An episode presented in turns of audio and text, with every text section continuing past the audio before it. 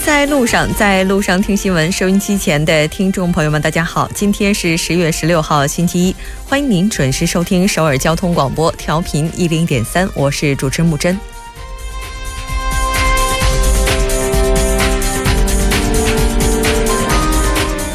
据悉，文在寅总统于今天在青瓦台非正式会见了美国前北和特使罗伯特·加鲁奇，进行了长达一小时的会谈。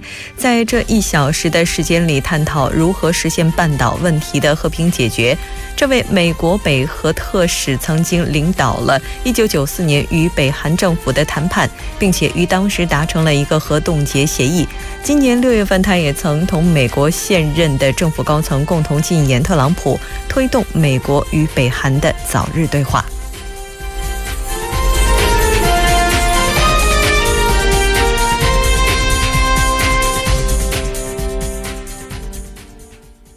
那接下来来关注一下今天的要闻新闻。在韩国，韩美联合军演在半岛东西部海域启动。文在寅今天将接见美国对北鸽派人士加鲁奇。新闻在中国，中国央行表示，中方将进一步扩大金融业的对外开放。国家统计局表示，二零一七年九月份的 CPI、PPI 稳中略涨。走进世界，特朗普拒绝确认伊朗遵守核协议，欲解决漏洞。特朗普与马克龙通话内容现嘲讽，韩媒表示，美国与西方同盟裂痕日益加深。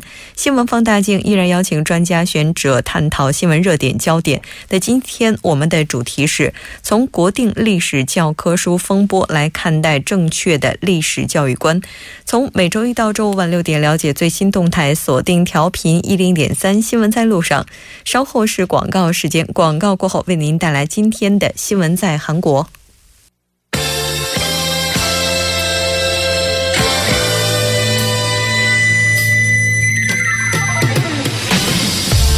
新闻在韩国，带您快速了解当天主要的韩国资讯。接下来马上连线本台特邀记者周玉涵，玉涵你好，主播你好，很高兴跟玉涵一起来了解今天韩国方面的主要资讯。我们先来看一下第一条。好的，第一条是韩美联合军演在半岛东西部海域启动。是的，那根据了解，今天呢也是正式启动了。我们先来关注一下相关的报道。好的，韩美两国海军呢，今天到二十号呢，在韩韩国韩半岛的这个东西部海域呢，举行高强度的联合演习。那么，美军里根号核航母战斗群呢，参加东部海域的演习。那么，西部海域呢，也将实施阻击北韩军队这个海基渗透防范其夺岛的这样的一个海上反特种作战演习。那么，据悉呢，呃，战斗群麾下这个核潜艇载有执行斩首行动的美军特种部队。呃，那么韩军“失踪大王号”。宙斯盾驱逐舰等联军水上舰艇和潜艇呢，共四十多艘参演。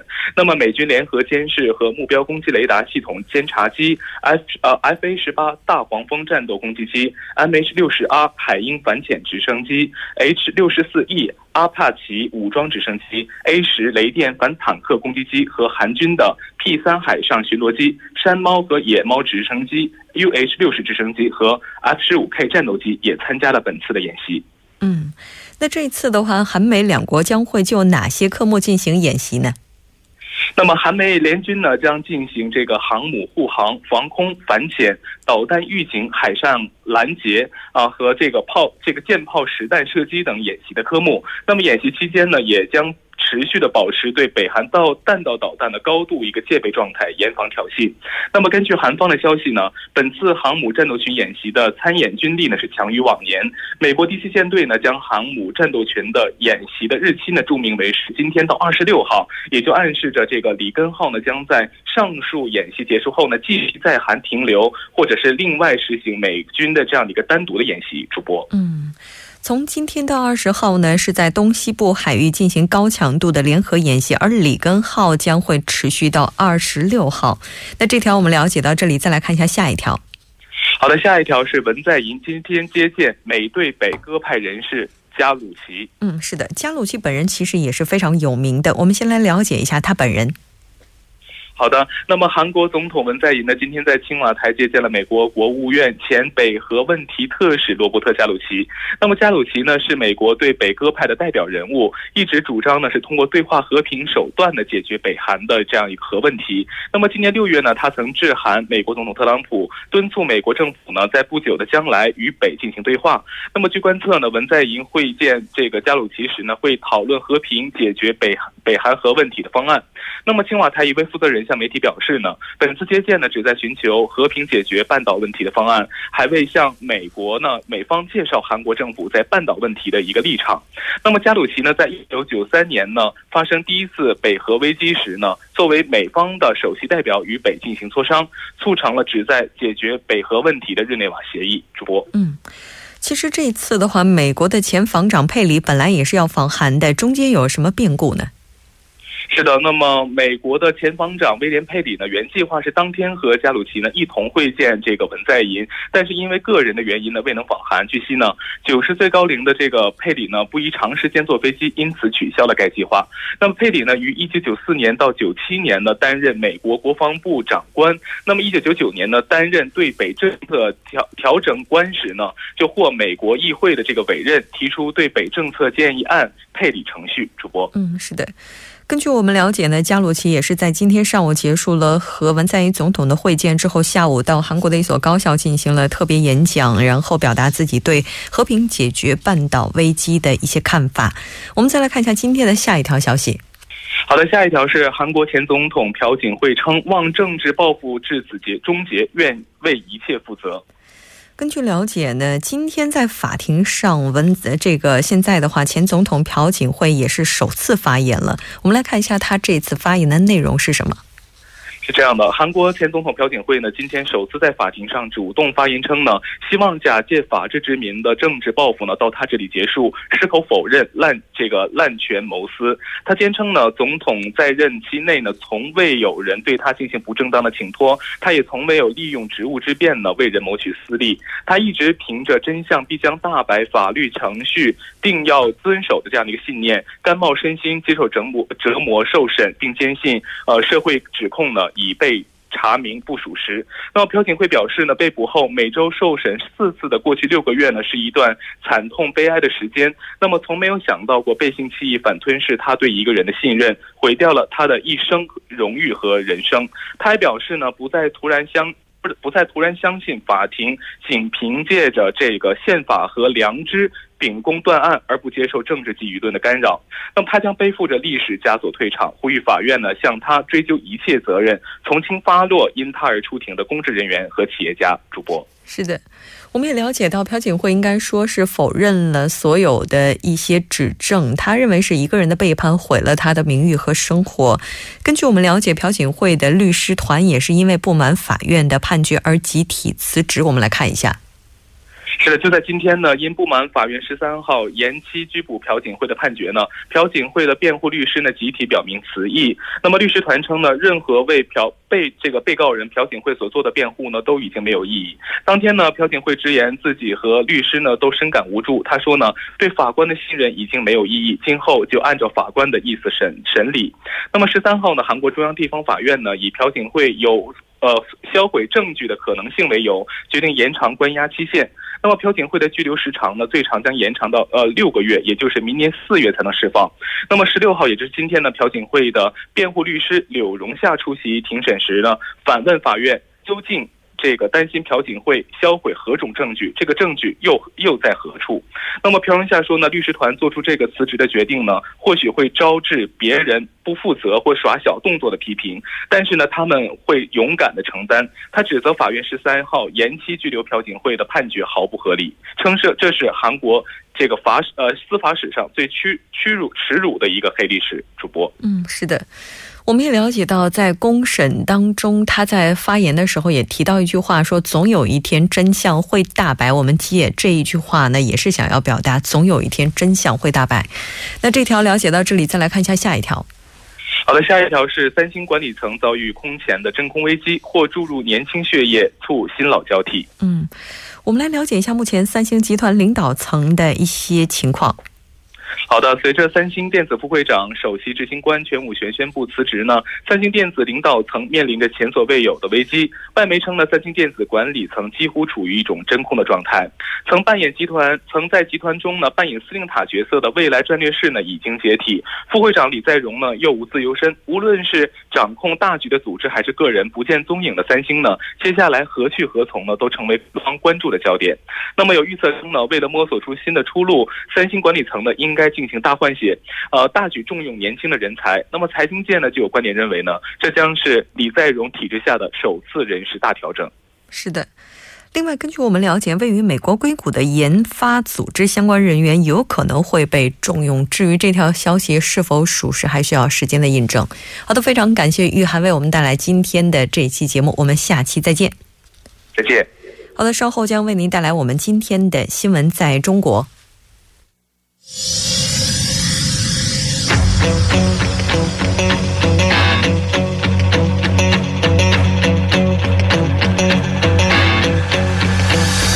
您现在收听的是《新闻在路上》。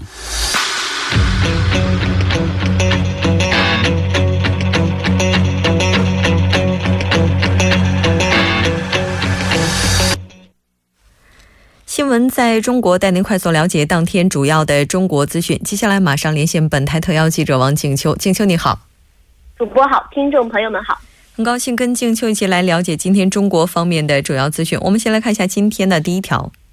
好的，第一条来自于中国央行，中方将进一步扩大金融业对外开放。主播是的，根据了解呢，第三十六届国际货币与金融委员会会议，美国时间十四号呢是在美国的华盛顿闭幕。我们来看一下这次会议主要讨论的一些事项。好的，第三十六届国际货币与金融委员会。IMFC 会议当地时间十四日在美国华盛顿闭幕。那会议主要是讨论了全球经济金融形势与风险、全球政策议程和基金组织改革等问题。中国央行行长周小川在会议上表示，中方将进一步扩大金融业对外开放。这次会议当中指出，全球复苏势头持续增强，投资、贸易和工业生产产增速显著回升，市场信心增强，增长的前景巩固。但复苏并不完全，大多数发达经济体通胀水平低于央行的政策目标，很多国家潜在的增长依然疲弱。会议重申，各成员国需要继续使用包括货币、财政和结构性改革在内的政策工具，促进经济实现强劲、可持续、平衡、包容和高就业增长，并呼吁进一步完善全球金融安全网。主播，嗯，那这一次的话，中方在会议上也提到了将会进一步扩大金融业对外开放的一些事项，我们来关注一下具体内容。是的，周小川在会议上表示，中方将进一步扩大金融业对外开放，积极利用金融科技发展成果，并关注其可能带来的挑战。今年以来，中国的经济增长动能明显增强，多项经济指标好于预期，物价水平基本保持稳定，外汇市场运行平稳，跨境资本流动趋于平衡，经济增长的结构和质量继续改善。他还指出，中方支持基金组织在多边宏观政策协调上积极发挥作用，呼吁各方展现合作精神，推进份额改革，确保在既定时间表内完成第十五次份额总检查。中方愿继续与各方推动国际货币体系的改革，共同为完善全球经济治理、维护全球稳定作出努力。主播是的。上周的话，中韩两国顺利的续签通这个货币互换协议，应该也是其中的一环了。我们再来看一下今天的下一条消息。下一条来自于国家统计局，二零一七年九月份 CPI、PPI 稳中略涨。主播，嗯，是的。那今天也是发布了一些具体的相关数据，先来了解一下 CPI 的一些相关内容。是的，国家统计局今天十六号，也就是十六号发布的二零一七年九月份全国居民消费价格指数 CPI 和工业生产者出厂价格指数 PPI 数据显示，CPI 同比上涨百分之一点六，环比上涨百分之零点五；PPI 同比上涨百分之六点九，环比上涨百分之一。对此呢，国家统计局城市司高级统计师沈国庆进行了解读。从同比看，CPI 涨幅比上个月回落了零点二个百分点，食品价格下。降百分之一点四，降幅比上个月扩大一点二个百分点，影响 CPI 下降约零点二八个百分点。其中，猪肉的价格下降百分之十二点四，影响 CPI 下降约零点三六个百分点。非食品价格上涨百分之二点四，涨幅比上个月扩大零点一个百分点，影响 CPI 上涨约一点九一个百分点。其中，医疗保健类的价格上涨百分之七点六，居住类价格上涨百分之二点八。教育文化和娱乐类价格上涨百分之二点三。据测算呢，在九月份百分之一点六的同比涨幅当中，去年价格变动的较为因素约为零点二个百分点，新涨价因素约为一点四个百分点。那从环比上来看，CPI 涨幅比上个月扩大了零点一个百分点，食品价格上涨百分之零点五。涨幅比上个月回落零点七个百分点，影响 CPI 上涨约百零点一个百分点。那国庆节和中秋节临近，需求增加，鸡蛋、鸡肉和猪肉的价格是分别上涨了百分之六点一、百分之二点八和百分之一。夏季瓜果逐渐下市，供应减少，鲜果价格上涨百分之一点九。那上述四种食品的合计影响 CPI 上涨约零点一一个百分点，非食品价格上涨百分之零点五，涨幅比上个月扩大零点三个百分点。影响 CPI 上涨约零点四四个百分点，医疗服务、教育服务和衣着类价格是分别上涨了百分之二点七、百分之一点六和百分之零点九，三项合计影响 CPI 上涨约零点三一个百分点。主播，嗯，是的。那么 PPI 数据跟之前相比的话，这次的变动情况如何呢？那工业生产者出厂价格同比、环比涨幅呢是均有所扩大。从同比来看，PPA 的继续上涨，涨幅比上个月。扩大了零点六个百分点，生产资料的价格上涨百分之九点一，生活资料的价格上涨百分之零点七。那在主要的行业中，涨幅扩大的有黑色的金属冶炼和压延加工业，上涨是百分之三十一点五；有色金属冶炼和这个压延的加工业上涨百分之二十点二；化学原料和化学制品制造业上涨百分之十；非金属矿物制造业上涨百分之九点八。涨幅回落的有煤炭的开采和选企业。这个洗选业、石油加工业、石油和天然气的采开采业分别是上涨了百分之二十八点六、百分之十六点四和百分之十四点二。那上述七大行业合计影响 PPI 同比上涨约五点六个百分点，占总涨幅的百分之八十一点二。那根据测算呢，在九月份百分之六点九的这个同比涨幅当中，去年价格变动的较为因素约为四点零个百分点，新涨价的因素是约为二点九个百分点。那从下一步是从环比上来看，CCP 涨幅比上个月扩大零点一个百分点，主要是受生产资料价格上涨的影响。生产资料价格上涨是百分之一点三，生活资料涨价格上涨是百分之零点一。从主要的行业上来看，涨幅扩大的有制造纸质业和这个纸制品业、煤炭开采和洗选业。化学原料和化学制品的制造业分别是上涨了百分之三点四、百分之二点六和百分之一点九，涨幅回落的有黑色金属的冶炼和压延加工业、有色金属的冶炼和压延的加工业、石油加工业分别上涨了百分之三点四、百分之三点二和百分之二点九，降幅扩大的有电力热力生产和供应业下降的是百分之零点四。主播。是的，另外我们也看了一些专家的预测，认为九月份的话，CPI 以及 PPI 剪刀差扩大这个现象是暂时的，未来可能会收窄，并且到目前为止还没有一些这些表象证明 PPI 有可能会带动 CPI 的大幅上涨。那这条我们了解到这里，再来看一下下一条。的，据调查显示，海归不再扎堆一线城市，五大行业需求大。主播，嗯，是的，我们也来关注一下相关的内容呢，也希望能够给留学生朋友提供一些帮助。好的，十四号在北京发布的二零一七海归就业力调查报告显示，海归不再扎堆一线城市。由启德教育与前程无忧应届生求职网联合发布的这一调查报告显示，上海、北京、广州、深圳四大一线城市仍然是海归就业的首选。那占比是分别为百分之十八点六、百分之十五点六、百分之十三点四和百分之十二。而杭州、武汉、南京、成都。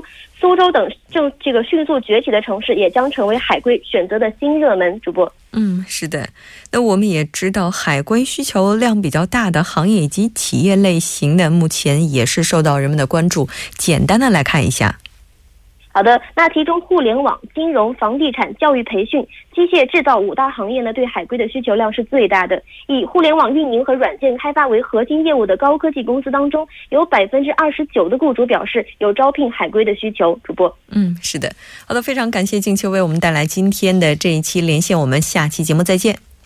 主播再见，听众朋友们再见。稍后来关注一下这一时段的路况、交通以及天气信息。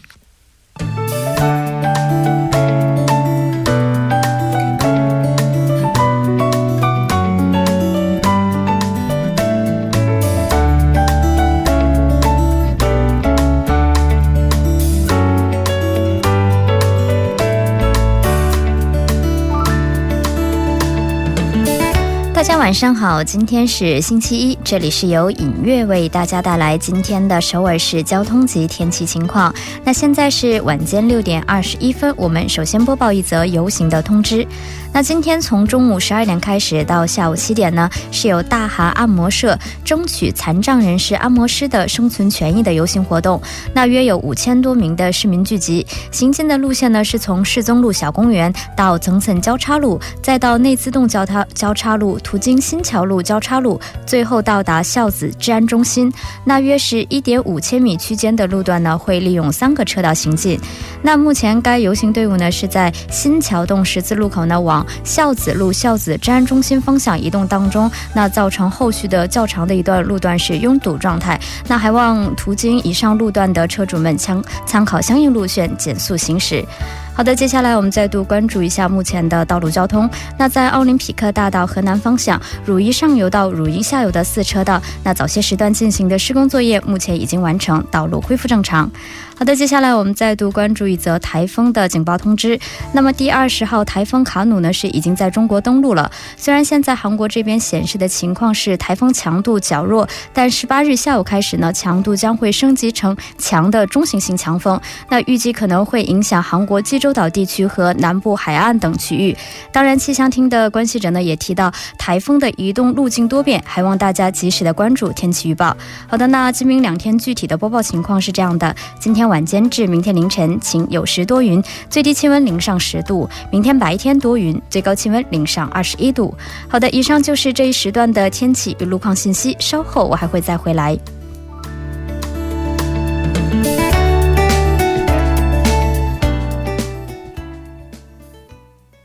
现在时刻六点二十二分，这里是正在为您直播的 TBS EFM 调频一零点三新闻在路上。接下来进入我们今天的听首尔栏目，为您传达首尔市的一些消息。当然，首先还是要请出栏目嘉宾金勇，金小编你好。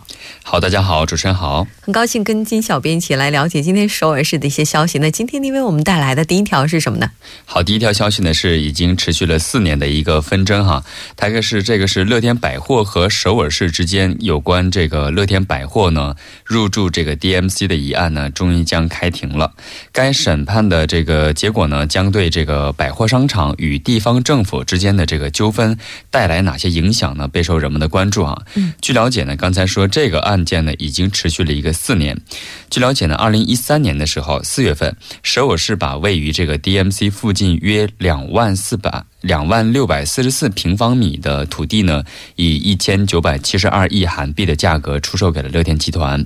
原本呢是计划在这里建造这个大型的超市和电影院，还有就是企业专用的一个超市。不过呢，一直没有得到这个首尔市的这个建筑开工的一个批准哈。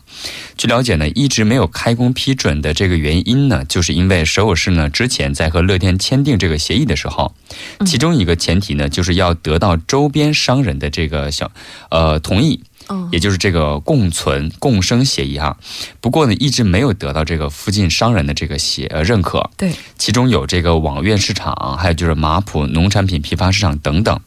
据了解呢，随后呢，是一五年的时候七月份，首尔市和乐天集团呢和当地的这个三个商会呢已经协商好了，达成统一了。但是呢，这算是算是这个大部分是同意了哈。但是呢，还有一部分商会呢还是没有同意。所以呢。据了解呢，到现在为止是通过了十二轮的协商，一直都没有得到这个共同的这个利益点和切合点。那怎么办呢？所以说呢，就最后乐天集团呢就选择用通过这个法院诉讼的方式哈，把这个首尔市，呃，针对首尔市这个案件呢提出了一个诉讼。确实，对于一家大集团来说，四年这个时间确实是太久了，并且这个它可以用这四年创造出来很高的价值，但把它放在进行谈判以及协商上面，这个损失还是非常大的。当然，最终会得出怎样的一个裁决，我们也希望法院能够做出最终的裁决。我们再来看一下下一条消息吧。好，第二条消息呢是，首尔市表示呢，将招募创新人员加入到即将开展的这个社会创新活动的相关项目。嗯，这也是首尔这个创新产业园区啊即将开工的时候啊，它针对的人群呢，参与人群呢是法人团体或市民，就是说任何人哈，只要是对社会问题有关心的人都可以参与啊。呃，最后呢，将选出最后的一支团队，然后呢，可以在刚才这个即将开工啊，即将完成的这个首尔创新园区啊，进行五年最多五年的这个使用权。所以呢，想要参与到这个活动的人呢，可以把这个自己的这些申请书呢发送到邮件是 a p p a l y 二零一八 at i n n o v a t i o n p a r k 点 k r，嗯，然后它的截止时间呢是到十一月的九号。嗯，是的。那当然，招募创新者加入这种社会创新活动相关项目，对于首尔市来讲的话，还是比较常见的一种形式，并且最近这几年也是在积极的推进。那当然，这次如果您要是错过的话，那相信还有其他的一些项目会适合您。但是呢，也请您记好截止日期，十一月九号。我们再来看一下今天的下一条消息。好，第三条消息呢是这周啊，将有来自全世界三十九个国家的代表团，还有就是国际机构。将聚在首尔，针对这个现在目前人们比较普遍关注的这个大气的污染和大气环境和气候变化，开展一个讨论会。呃，这个活动呢将在十九号开展，一共呢是持续两天，地点呢是在汝矣岛。在这次讨论会上呢，与会的各个团体呢都将签订这个决议书，然后呢表示对这个气候变化的付出努力的这样一个决心哈。然后呢还会共同的商讨。然后找出更好的这个应对气候变化，呃，面对这个即将带来的，比如说气候变化带来的一些灾害呀等一些损失的一些办法。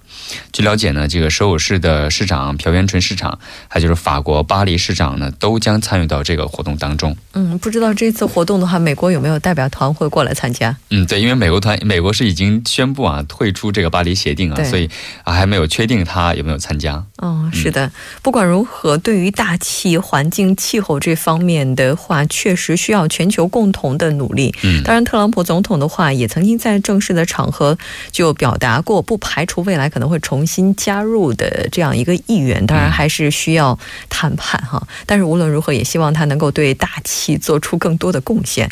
好的，非常感谢金小编为我们带来今天的这一期节目，我们下期再见。好，再见。那到这里，我们今天的第二部节目就是这些了。稍后我们在第第下一部节目再见。